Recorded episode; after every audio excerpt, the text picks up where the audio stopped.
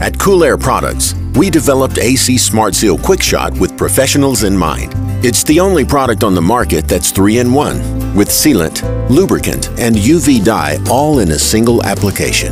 It's non toxic, non flammable, 100% safe to the touch, eco friendly, and compatible with all refrigerants. It's a safe solution option, backed by years of R&D, Intertek tested, and has sealed millions of leaks. AC Smart Seal, the professional's choice.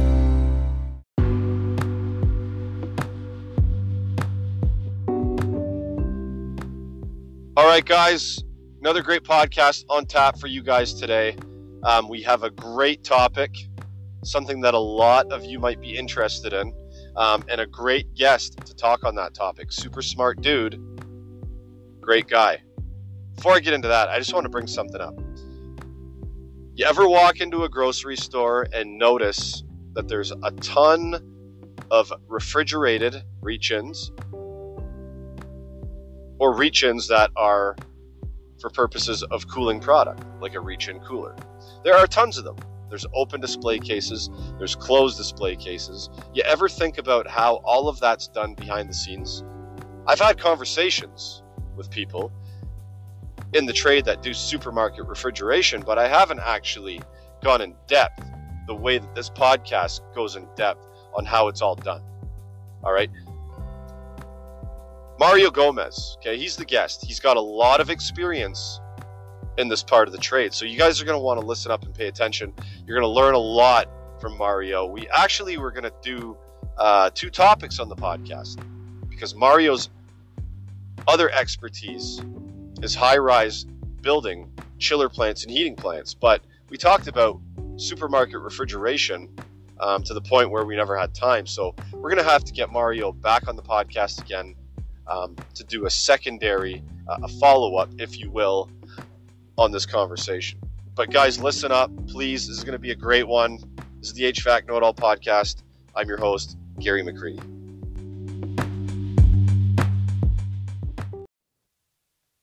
All right, today's True Tech Tools Minute. You guys that follow me on social media, you've seen the logo I had made up. Um, the vacuum police, vacuum rated AF. That's just kind of having some fun with how passionate people are pulling a vacuum these days. You see pictures online of people getting down to uh, 50 microns and whatnot. Now, AccuTools has the True Blue hose out. Okay, there's tons of kits available at True Tech Tools, and a lot of them are on sale right now. So the AccuTools True Blue hose is a PVC hose.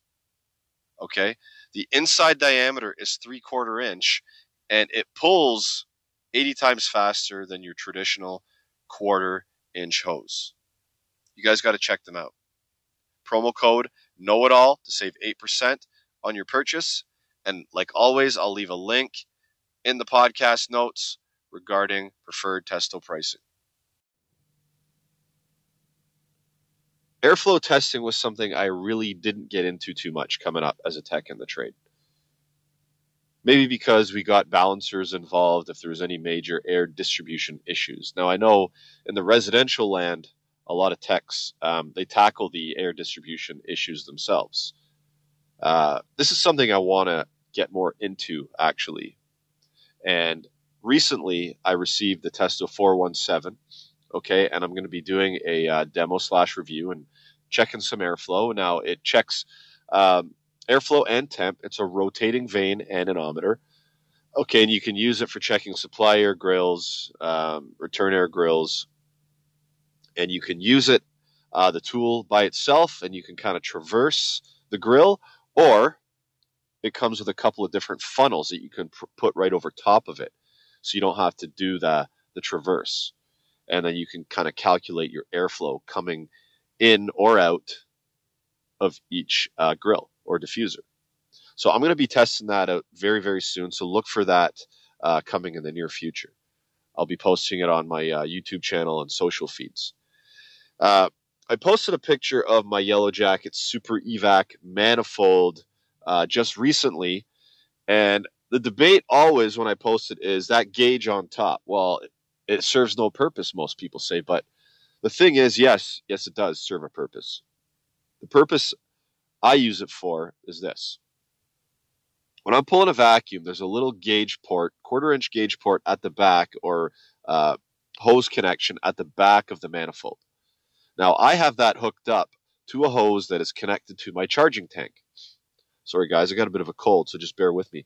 So as as I'm pulling a vacuum, that hose going to the charging tank is under a vacuum. So when I'm done pulling a vacuum, I don't have to take any hoses off, disconnect nothing from the system. I just open my charging tank and allow the refrigerant to flow. The, the Super Evac manifold has two ball valves. I can ball, ball valve the pump off, okay, the pump side off, and just have the system side open. And I can flow the refrigerant into the system, and that gauge on top will tell me when I'm at a slight positive. Why do I want to know that? Because I want to remove my micron gauge before the pressure in the system gets too high. Some micron gauges can take uh, a lot of positive pressure, some can only take a little bit. But I want to make certain that I'm taking it off when I'm at a slight positive. That way, I'm ensuring I don't damage it and I'm ensuring I don't push any contaminants like refrigerant oil back into the micron gauge. Because refrigerant oil can actually um, damage it and cause it to not work properly. Then you got to uh, clean it out and it becomes a pain in the ass.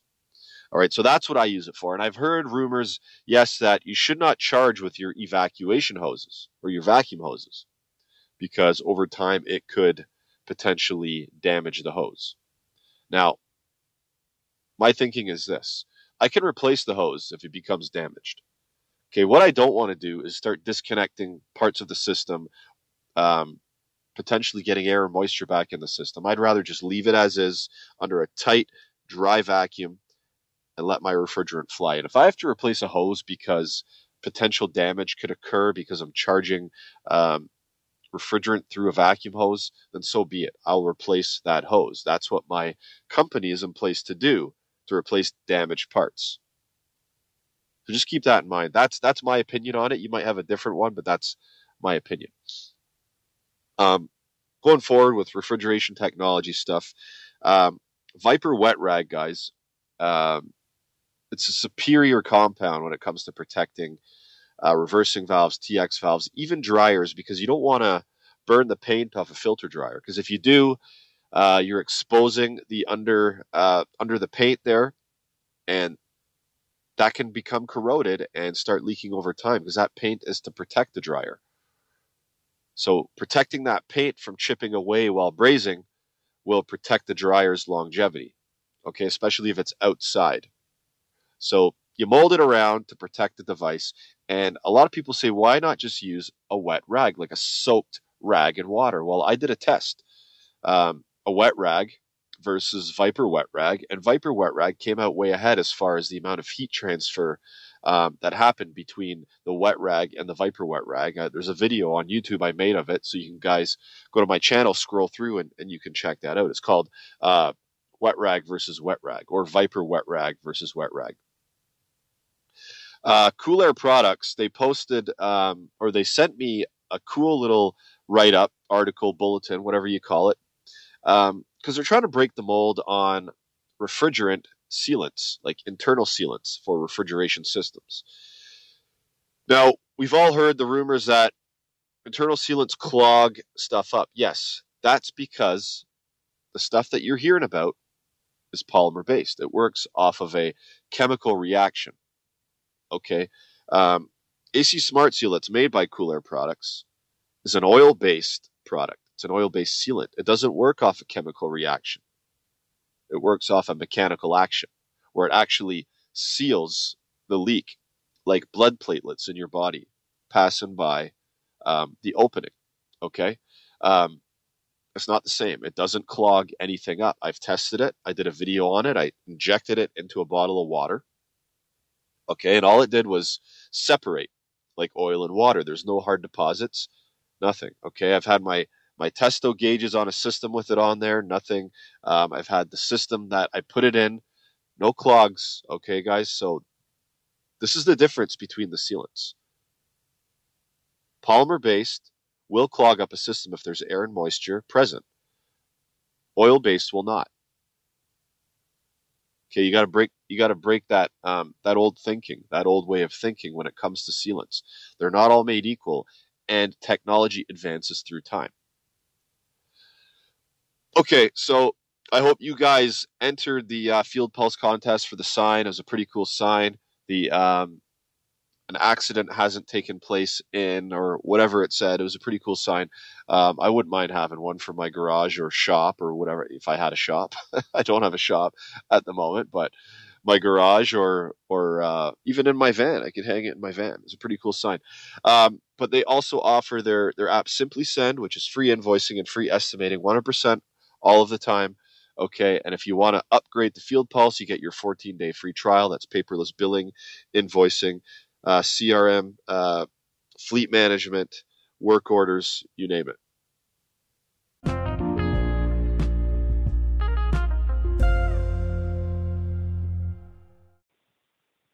All right, so guys, I got a, a guest on the phone, and as I told you in the intro, we got Mario. And Mario uh, used to do a lot of rack refrigeration stuff for supermarkets, and I kind of um, I know how he feels because my neighbor and one of my friends actually does supermarket refrigeration, and when he's on call, he is never home on the weekends. So you know how that feels, right, Mario? I very much do. Yeah. how you doing tonight, man? Yeah, it's. Uh, I'm good. I'm good. Yeah.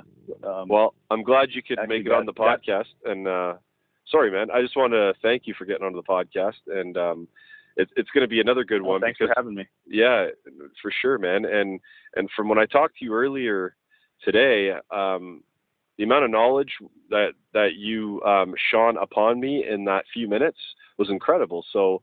Um, I think that we're going to spread that knowledge to the listeners tonight. And well, it might not be tonight when you guys are listening, but it's tonight for me. And hmm. what time is it where you are right now, Mario? It's got to be around quarter to six, right? Uh, yeah, yeah, it's about 20 to 6 here in uh, Southern California.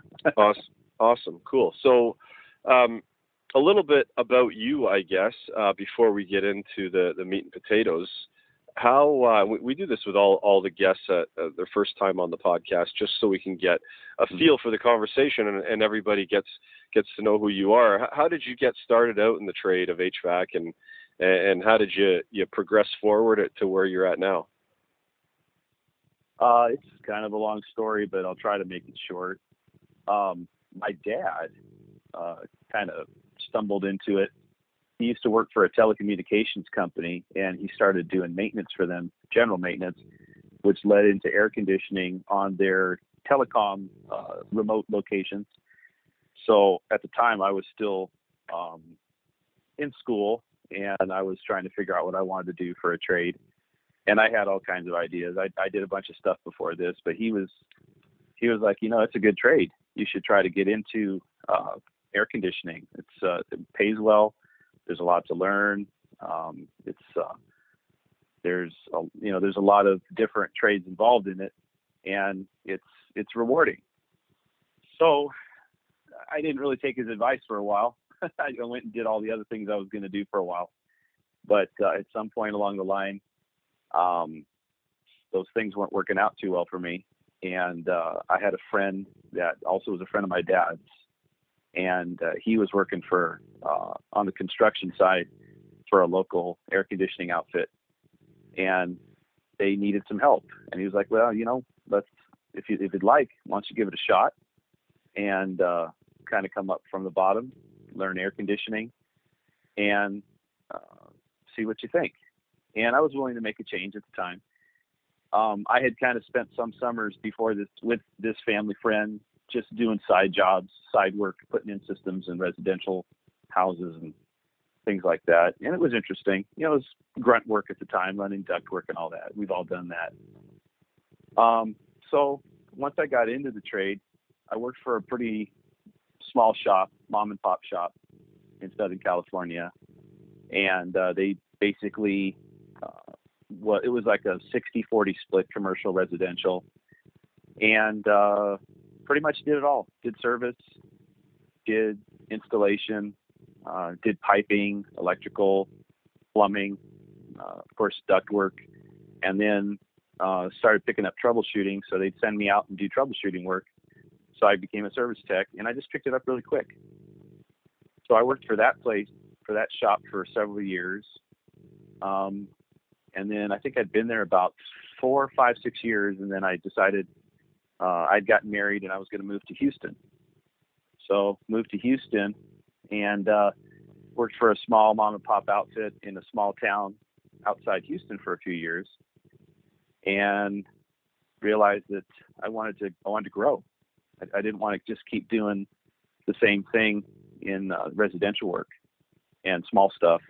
So there was a, a pretty well respected commercial outfit in Houston, and uh, I turned in an, a resume with them, and they pretty much gave me an offer right away.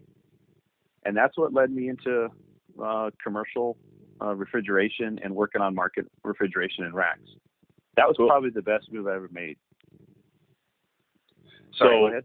I was going to say, so the um, as I was mentioning in the beginning of the podcast, so my neighbor he does the supermarket stuff, and when he's on call, he's he's gone like literally all weekend. So and, and you know how that feels, right? And and I think everybody that I've talked to in the supermarket um, refrigeration uh, part of the trade, it's the same thing. It's not just it's not just him or you. It's it's it's everybody in supermarket refrigeration because it's it's um it, it's like you have a, a a freezer full of meat or a cooler full of meat, and there could be uh, like what let's say the value of of meat in a freezer. Can there be a couple of million bucks worth of meat in a freezer, for instance?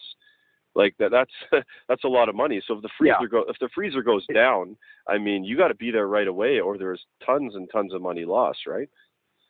Yeah.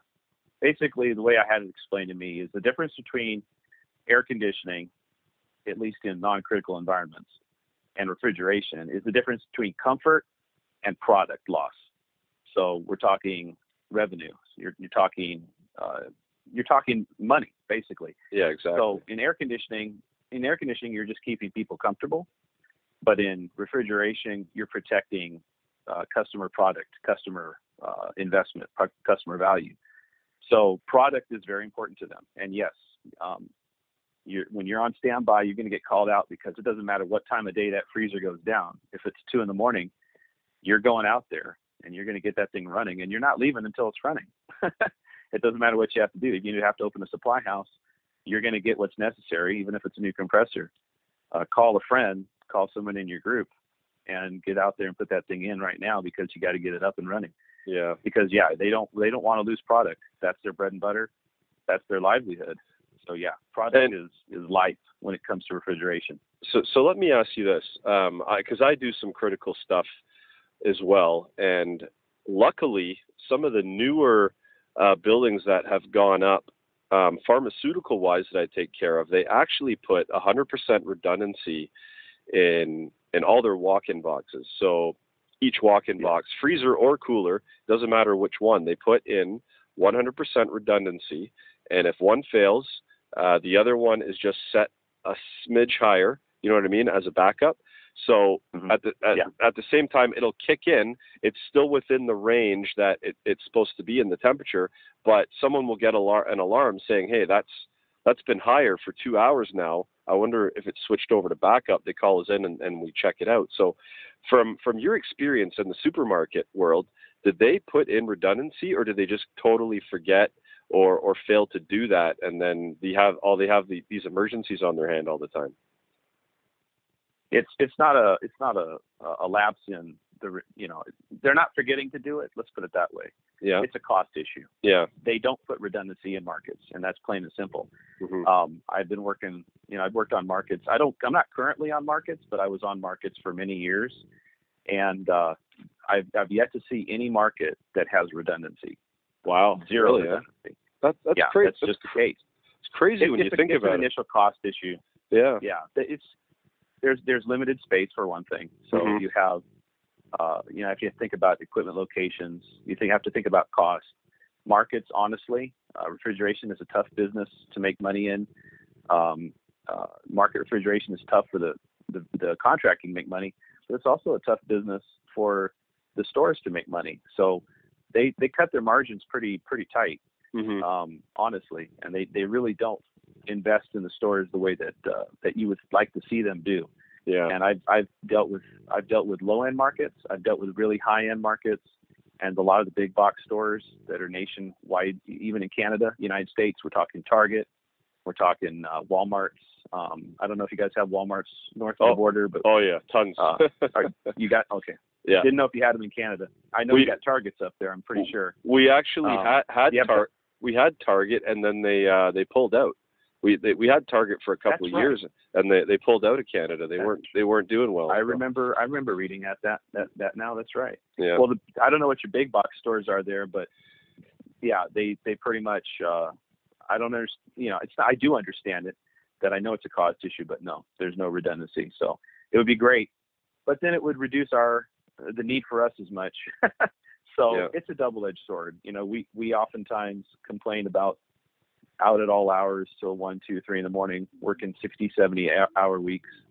Um, but at the same time, if they had all these, uh, if they had all this redundancy in place, they'd probably need us a lot less. And some of the guys would be like, "Hey, I like my overtime." yeah, So, exactly. I guess you can't make everybody happy all the time. Yeah, exactly. So so um let let's say we walk into a um a machine room or a mechanical room and like what what are we going to expect to see in rack refrigeration? Like t- take us through that as as a visual so guys that haven't been in one of these rooms and seen this stuff um let's let's Mhm. be our eyes for a minute and then walk us through into the mechanical room and what we're going to see in that room. Okay. Well, it, a lot of it has to do with uh, a lot of it has to do with the, the the geographic region you're in as to what kind of climate you have. Okay. Um, so, for instance, uh, right now I'm in Southern California, so uh, we have a, a rather relatively dry climate. Um, and I used to live in Houston, uh, you know, along the Gulf Coast of the United States, and that has a relatively humid uh, uh, climate. So, in more humid climates, you're going to have your condensers usually somewhere out, outside the building on the roof uh, along the edges of the, the the the actual building. Mhm. But in Southern California, because of the dry climate, or this might be what you consider like a desert climate, they use what we call evaporative condensers, and they're usually in the actual motor room with the with the compressor racks. Wow, I didn't know So your condenser, yeah, and that's it's pretty common in Southern California to locate them in the same room with the uh, racks. One of the benefits of that is they uh, the room itself will have a uh, uh, two hoods. Well, it will have a makeup air hood, and then the evaporator condenser actually draws air from the actual mechanical room. So the room is self-cooling. So it actually draws ambient outside air, draws it across the racks, and then uh, uses that air to do the condensing and discharge through usually a hole in the, in the ceiling in the roof of the, the room, which is watertight, and then Mhm. it discharges it out. So you, you get a good cooling effect in that room. So Southern California, the mechanical rooms uh, for rack refrigeration tend to be tend to run cooler, which is a good thing. Um, but when you enter those rooms, uh, they're very noisy because you usually have, depending on the size of the, of the store, two or three parallel racks. And what these racks are is they're basically just a, a very large version of a of a a typical uh, refrigeration circuit or air conditioning circuit. On this rack, you're going to have several compressors. Um, they're all going to be tied to a common discharge manifold. They're going to have a common suction manifold, all of the compressors tied to it. And uh, they're all going to be piped over on the discharge side to wherever the condenser, whether it's on the roof or whether it's in the same room. And then they're going to come back from the condenser on the drop leg to your receiver. And then from there, uh, the receiver distributes the, the liquid back onto uh, a manifold on the rack, which is your, your liquid line manifold. And then all your branch circuits are on the rack generally. And they're all distributed with solenoids off to the different locations of the store to the different cases or the different walk-ins, depending. So it's it's a it's a complex machine. It's got a lot of moving parts. It's got a lot of piping, and at first glance, it can be intimidating because there's a lot of things that uh, until you really sit there and look at it for a while, you may not understand what it's trying to do. but really, it's it's it's no different than any other air conditioning or refrigeration system you've worked on, as to far as far as the concept, the theory, um, what it's performing. It's just the amount of different circuits can be confusing. So Yeah, yeah, exactly. so so you're going to find that you're going to find these different racks, and they're going to be they're going to have different racks for different reasons. Because in a store, uh, you're going to have cases running at different temperatures. So you're going to have your medium temp, you're going to have your low temp, and in some stores you may even have a high temp, which is what we call air conditioning, is actually high temp. Um, and some of the racks actually perform the air conditioning part uh, uh, for the store itself. So okay, cool. um, so, so that's what you're going to find. You're going to find those in the mechanical room. They're all going to be lined up in order, and generally each rack is going to be run by some type of computer control system. And then you're going to have like a um, like a, an operator's type computer where you can read all all this information on, right? Yeah, yeah, that's the the control system, the uh, what we call the EMS or the Yep. BEC or whatever you want to call it, uh, the BAC, building automation control.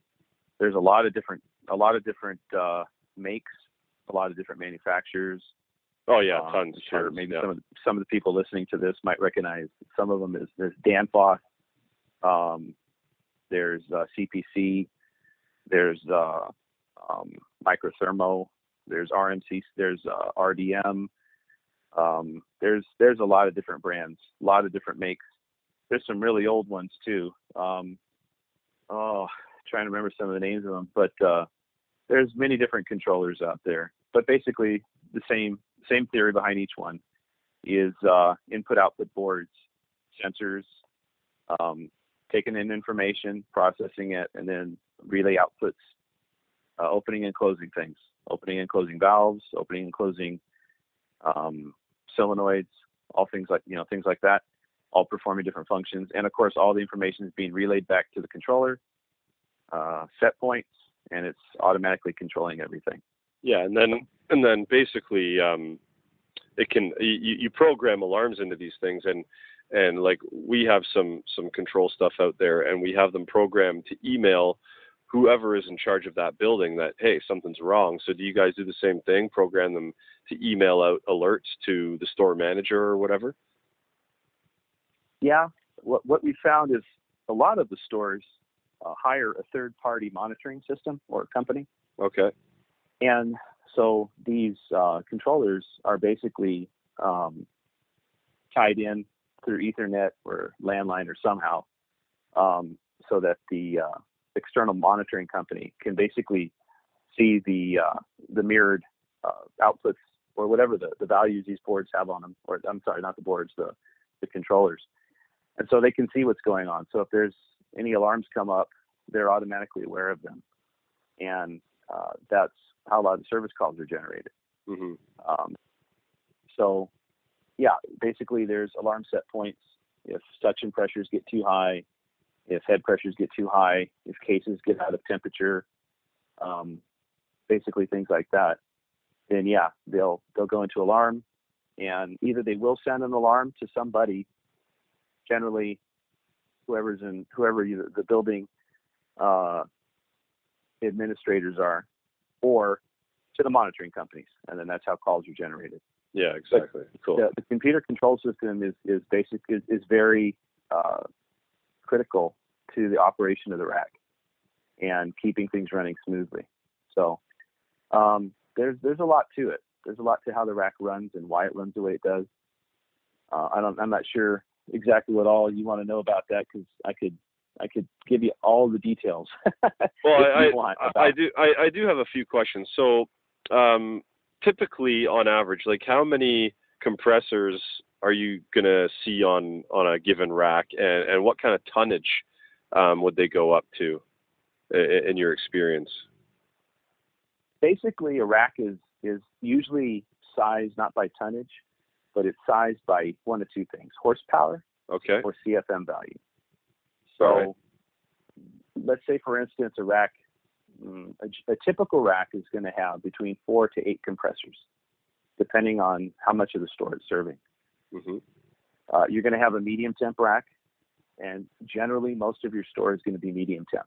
Your low temp is going to be your freezers, um, your frozen cases. Like in most stores, you'll in the center of the store, you're going to have your glass door frozen cases. You might have some frozen cases or some frozen food walk-ins in the back, the vault, the ice cream vault. Maybe in your deli, you have a frozen deli, or not frozen deli, but a bakery, a bakery freezer. Um, there's other freezers, but generally the low temp is the minority and the medium temp is the majority. Medium temp is going to be your produce, your your deli, your red meat, your your dairy, um, things like that. And so that constitutes the majority. But the, the medium temp are actually going to be larger, so they're going to have more compressors. Most most racks consist of anywhere from 15 to 30 horsepower compressors. Um, you're probably going to have the you're going to have two or three on the larger side, maybe 25 horse to 30 horse. Uh, you're probably going to have the bulk of them be smaller horsepower, 20 and 15 uh, horsepower or smaller. Um, you may have, depending on how the rack is controlled, a couple of those compressors may have unloaders on them. And the purpose of that is really the way the rack works is, especially with the, the, the EMS system, is that you want to maintain a certain suction set point.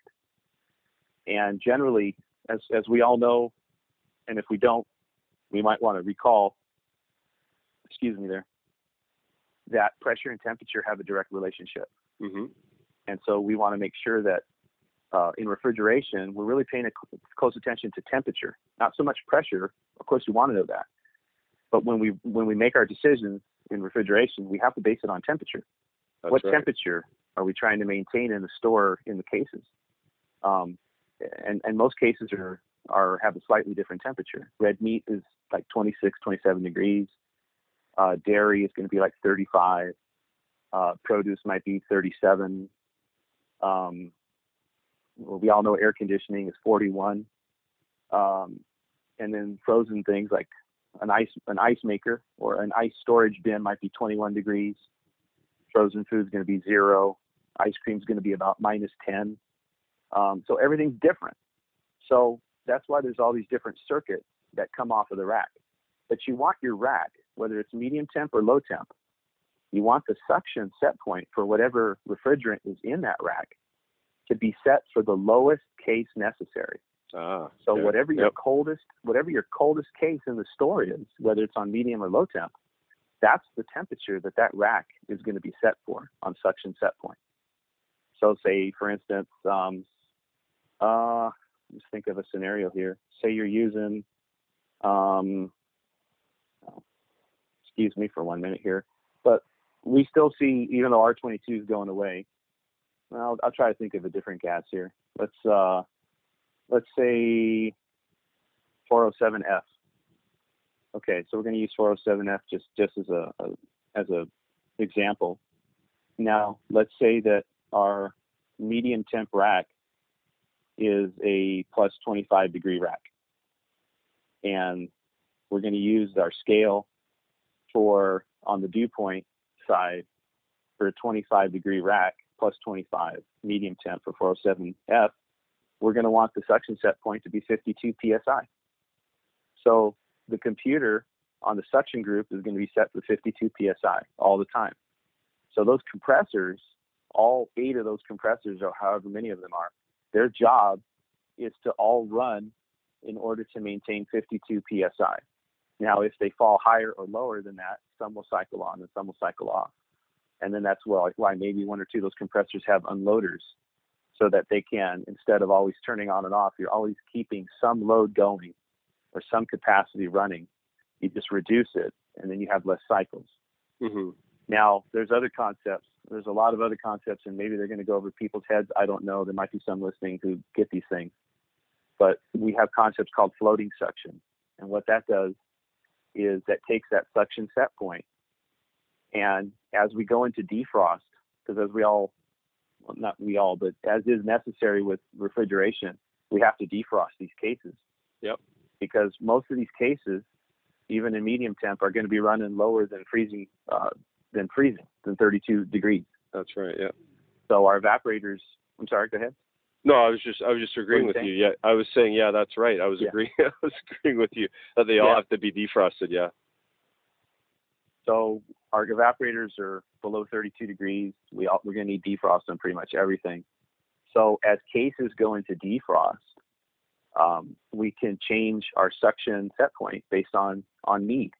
Maybe the lowest temp case that requires that we run the rack at 52 psi goes into defrost, and maybe the next coldest case requires the suction set point to be at 54 psi, or even higher, maybe 56 psi based on the temperature, the PT relationship of that refrigerant. So that's what they call floating suction. Now the computer basically says the rack that's, the, I mean, the, the coldest case is now in defrost. So we have a, an alternative case that we're going to use as our reference for, for suction set point. Ah, So now it floats the suction set point up.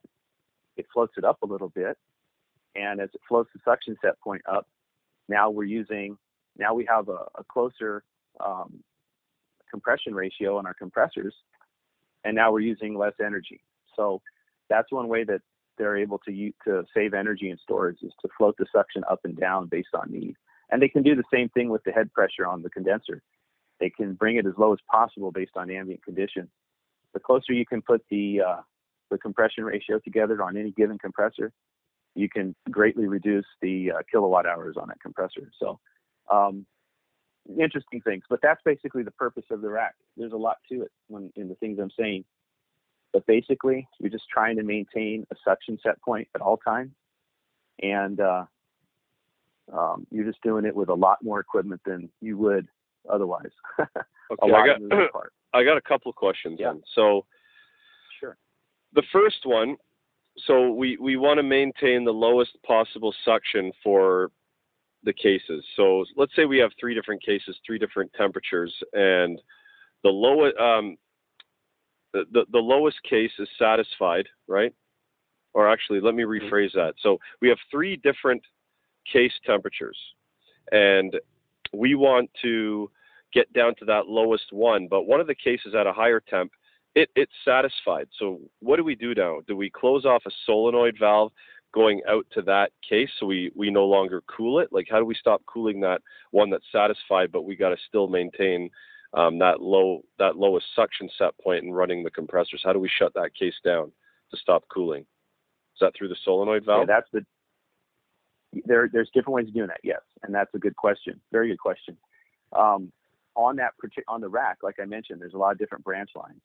So you're going to have, like any other system, you're going to have two pipes going out to that case. You're going to have um, you're going to have a liquid line and you're going to have a suction line coming back to the rack. Yep.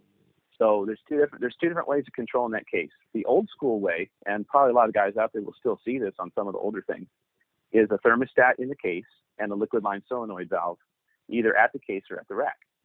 Um, so as that thermostat satisfies, then of course you shut the solenoid and you stop feeding refrigerant to the case. Yep. Um, or to to a whole lineup of cases, depending. So that's the old school method. It's good, but it's not very accurate. And there's a couple different reasons, particularly if the solenoid valve is at the rack, because it can be a long distance from the rack to the case. hmm And so even if you shut the solenoid, you're going to start, you're going to keep feeding the liquid for quite some time if you're, let's say, halfway across the store from the case. Um, so the, the, the better way of doing that with that old school method is to have the solenoid in the case itself, because then immediate shut off. Okay. But the problem with that is liquid hammer.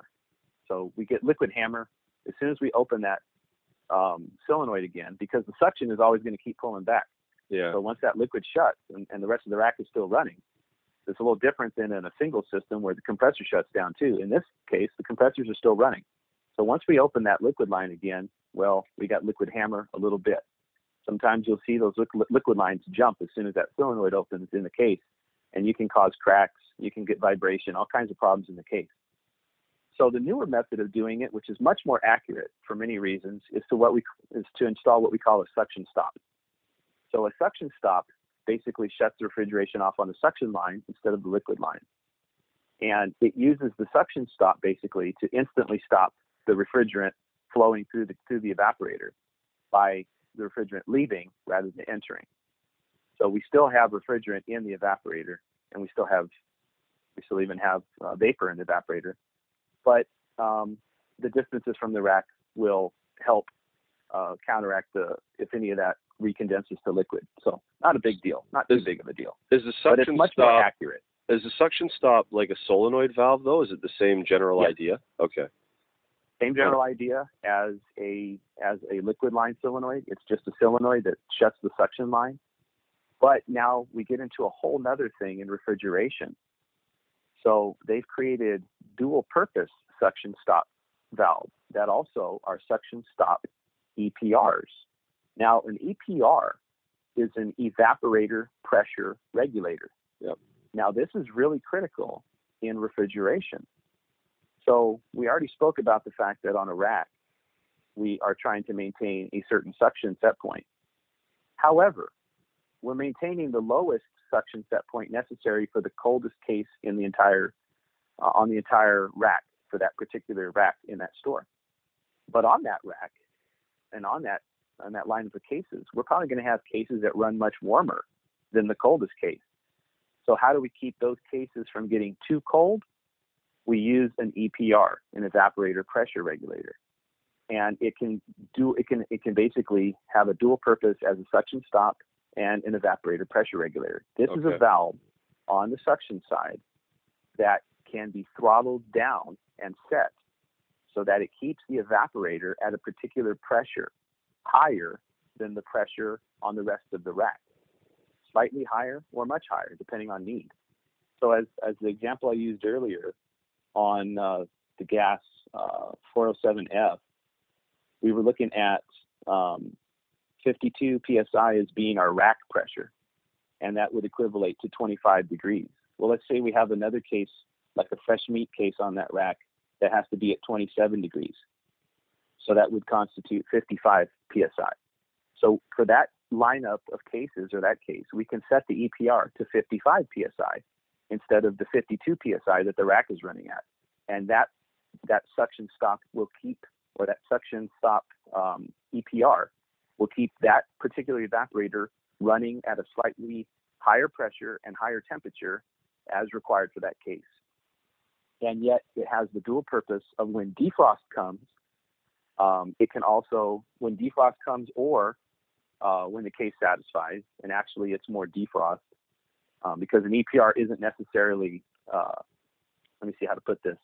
An EPR kind of takes the place of a suction stop. Even though they can be a dual purpose valve, if you have an EPR, it's going to maintain a constant temperature rather than having to open and close the refrigeration on that case. It just constitutes a constant pressure. Um, so you don't necessarily have to always shut the case down with uh, by shutting off a solenoid.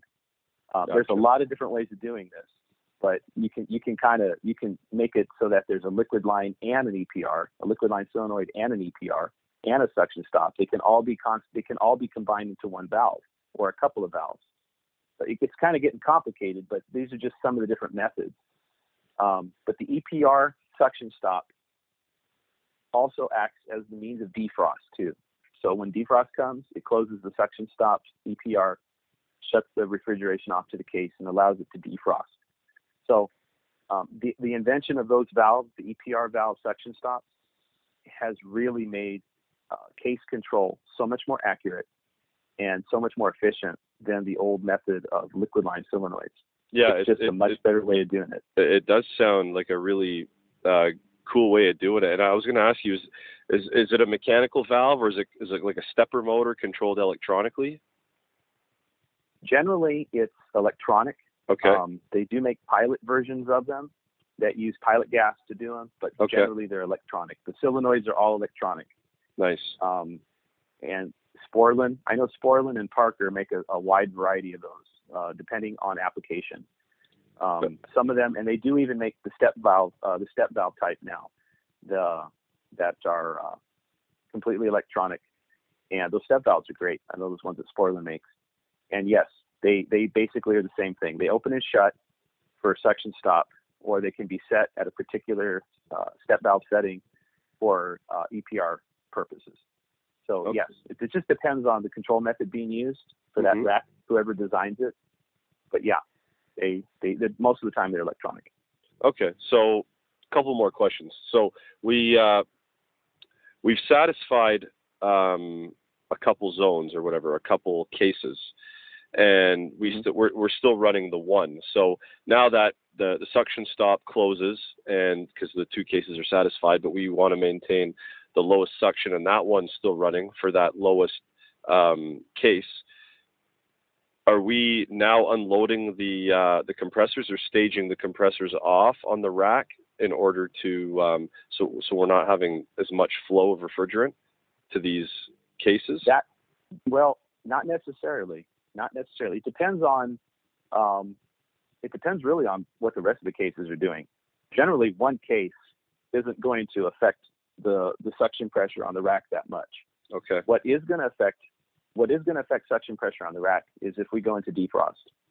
Not necessarily if the cases satisfy um, again, like I said, if the EPRs, if it's a store set up with EPRs, generally we're not gonna um, we're not gonna have cases satisfying all that much. They're gonna maintain most of the time because they're they're pretty dead on accurate, especially if we have step valves.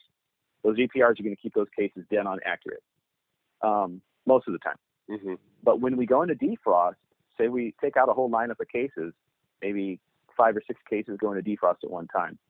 Now we're going to have uh, an effect on the rack.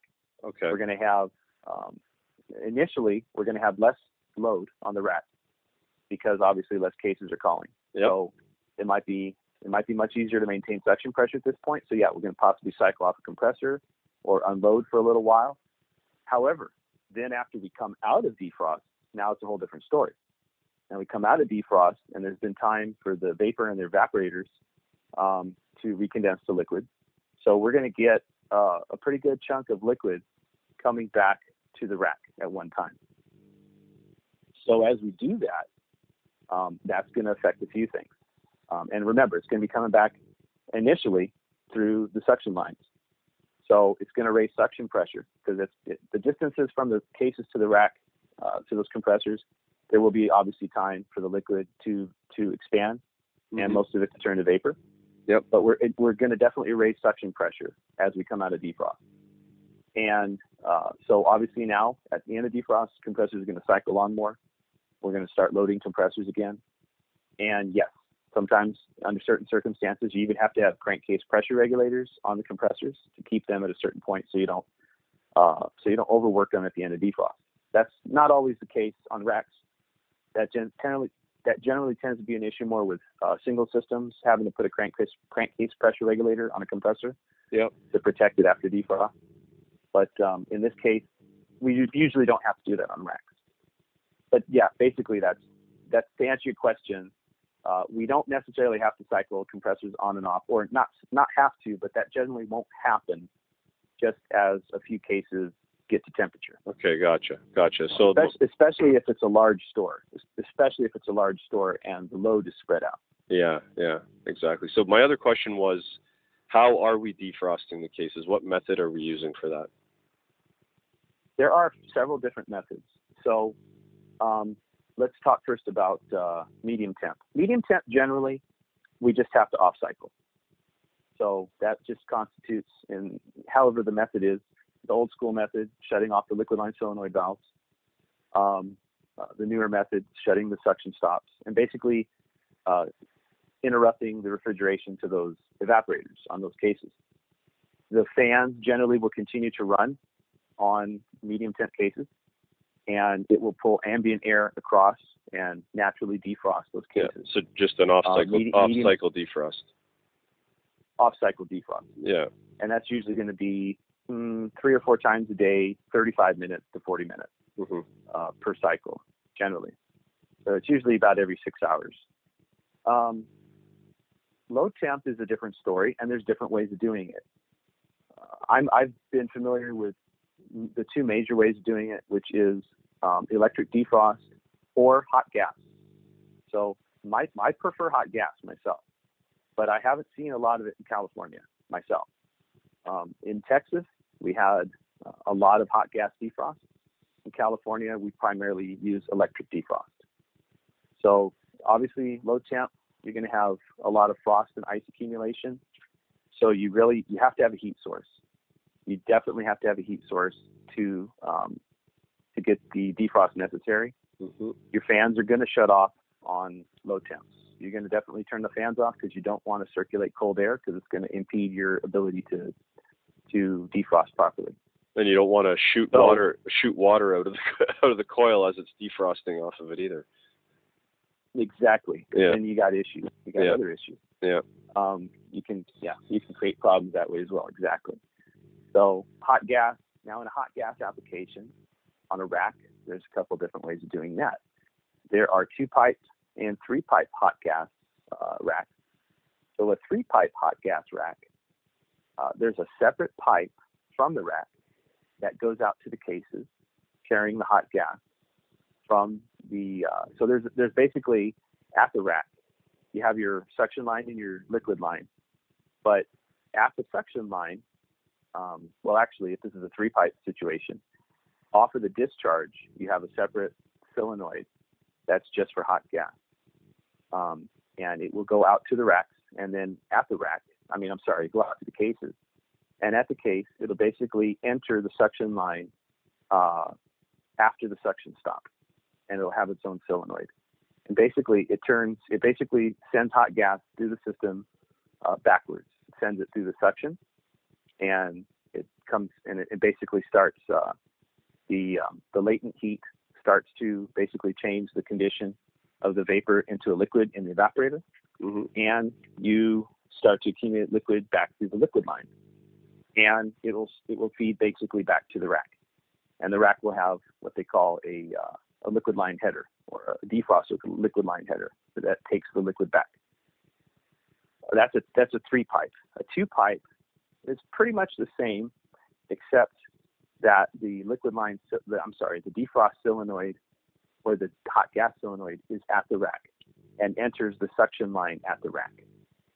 So it basically is again after the suction stop, and it has its own solenoid. So if the case goes into defrost, it'll shut the suction stop so so that there's no ability for the suction to come back to the rack.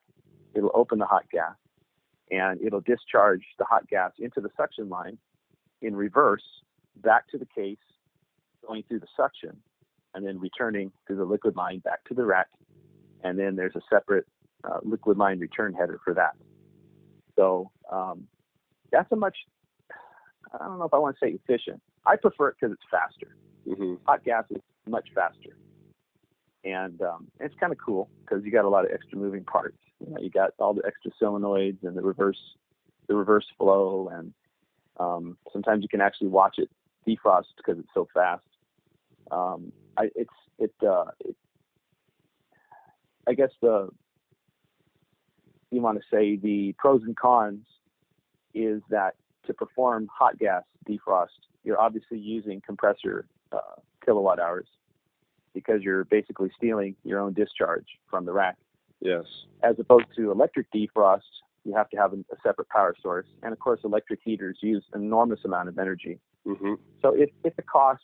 It's it's weighing the cost as to which one basically is going to require um, more kilowatt hours. You want to you, do you want those kilowatt hours to come from your compressors, or do you want them to come from um, an external electric source? But uh, there's different ways of doing it. Like I said, in California, we generally don't have hot gas defrost here very much.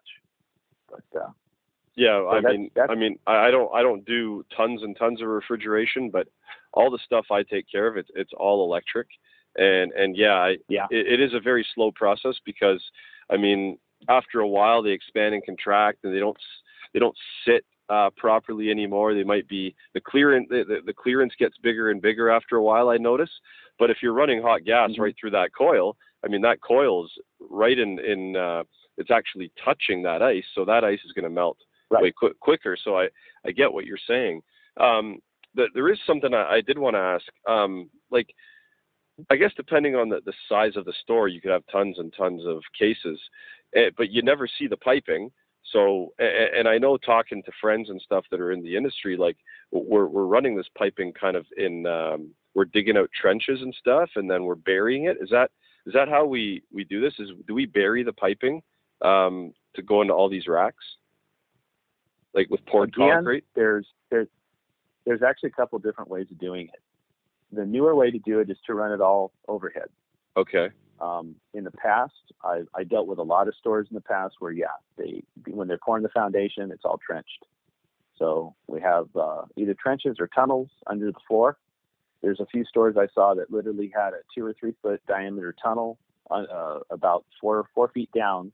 That there was a, a pit in the back of the store that you could actually enter it, and you could actually get in the, the tunnel with the piping and, and, and follow it if you had to, in case you had a leak in there. But yeah, the old school way was to trench it out, put all your piping underground, and then take it to the back, and then bring it up to the, the, the mechanical room or the motor room. But more and more these days, I see it run overhead. So Okay. they'll build a uh, they'll build a chase from, especially from the center of the store, if that's where your frozen food cases are, and they'll have it come down from overhead um, support structure. And Okay. uh, so there's different ways of doing it. Yeah. Okay, yeah, because that that was my question. Like, for some reason, I was under the impression that if they're running under the under the floor in, in these trenches, that we may have some spots. If we have a leak, we're not going to be able to get to that section of piping. Like, is that ever the case?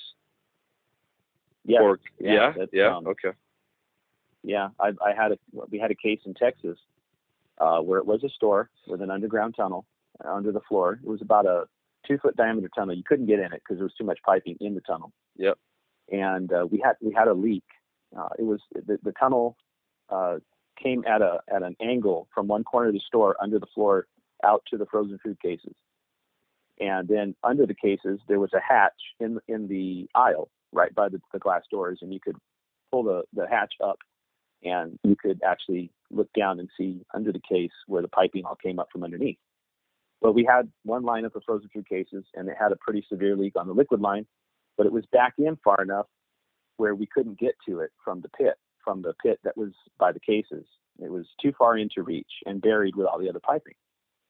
But we could get to the other end of the tunnel in the back of the store where the pit was. You could actually stand at the other end of it, probably about three or four feet below ground level, and you could look down the tunnel and you know 30 40 50 feet well probably 50 or 60 feet down there you could see at the other end you could see the other technician with his head sticking down in the floor. Yeah, so yeah uh, you, believe me i got some stories. This is some interesting stuff. It's uh it's crazy what we've had to do. But we had to get that thing repaired but we couldn't reach the leak. So what we did uh, the piping wasn't completely cracked it just had a hole in it. So what we did is um, we abandoned that line we took the one end that we could reach going into the case and we cut it. Well, we took soft copper because stores generally you're going to use all hard copper, but we didn't we didn't have that option in the store. So we took uh, we went and purchased several rolls of half inch uh, soft copper, and we welded uh, or we brazed onto one end of where we had cut at the case, and we had two techs down there, and we had the other end the other tech at the other end in the pit and cut the other end of the pipe that was still good and started pulling it out and as he's as as and i was that i was that tech in the pit as i'm pulling the pipe the, the new pipe at the other end is already brazed to the other end is being fed through so we basically using the bad pipe we fished the the new half inch line through the tunnel from one end to the other yeah. That's, and then when we got it through we brazed it we brazed it on each end and we were good that's brilliant. Yeah. so it was one way we had to do it, but uh, it worked. In the long run, it worked. So, Amazing. so yeah, uh, it's one of one of the uh, drawbacks of having trenches under the store. Definitely.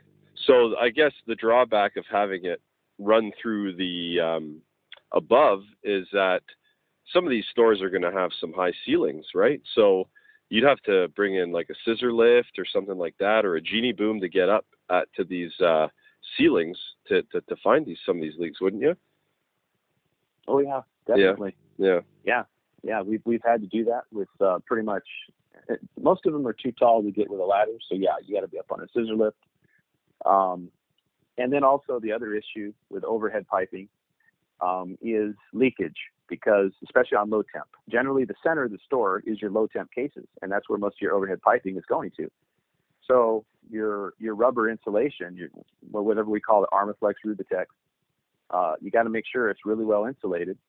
Um, it's really well taped, all the seams, and then after time, no matter how well insulated it is, the insulation will saturate with water, hmm and especially after many uh, many cycles of freezing the pipe and then defrosting and freezing and defrosting, uh, you'll start to get that stuff rubbing, uh, either wearing through, and then uh, you'll be walking through the store, and all of a sudden you'll get a nice cold drip of water on your head.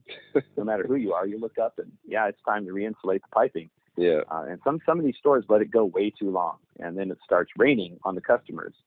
So um, that's where our piping guys come in, and some of those guys are really amazing because they got to know all. You know, they're they're really good at cutting all the angles too, and knowing how to uh, to to cut all the pipe. It's just cut the insulation at just the right angle on elbows, long radius, um, how to glue and tape and all that. Make it look good. Make sure it's well supported. Um, got to give them credit because it's not fun work especially when that stuff's saturated. It's really heavy and it's really gross. Yeah. So well, um, yeah, pro- professional One insulators do a really well, do a really oh, good job. They do. They yeah. do. I've had to I've had to help them before, and I I don't envy what they do, but I certainly admire it. Yeah, no, they they do. We we've had professional insulators come out on a few of our jobs, and it just makes everything look so nice and so fresh when they're finished with it. Indeed. Indeed. Well, you know what? We were we were actually going to have a two part um, conversation. We were going to talk about um, high rise chiller plants and whatnot, but we seem to have had a good long conversation on supermarket refrigeration. So we might have to do this again, Mario. Absolutely, I'm we'll I'm fine with that. I'm game. We'll have to have a part two on on some high rise building stuff, but um, uh, you did provide you, you, provided so much good info. Um, during that conversation. And uh, you taught me a bunch of stuff that I didn't know, so I really appreciate that. No problem. You got it. It's uh, for me. It's it's a joy to talk about it. It's interesting. I like to share what I know. Oh, I you can. Hey, man, I can I can I can feel your passion just ringing through as you're talking about it.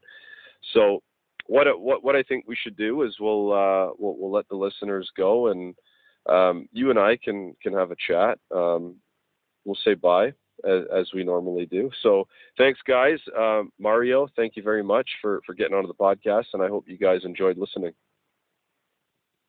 Thanks for having me. I appreciate it, Gary. Yeah, no problem, man.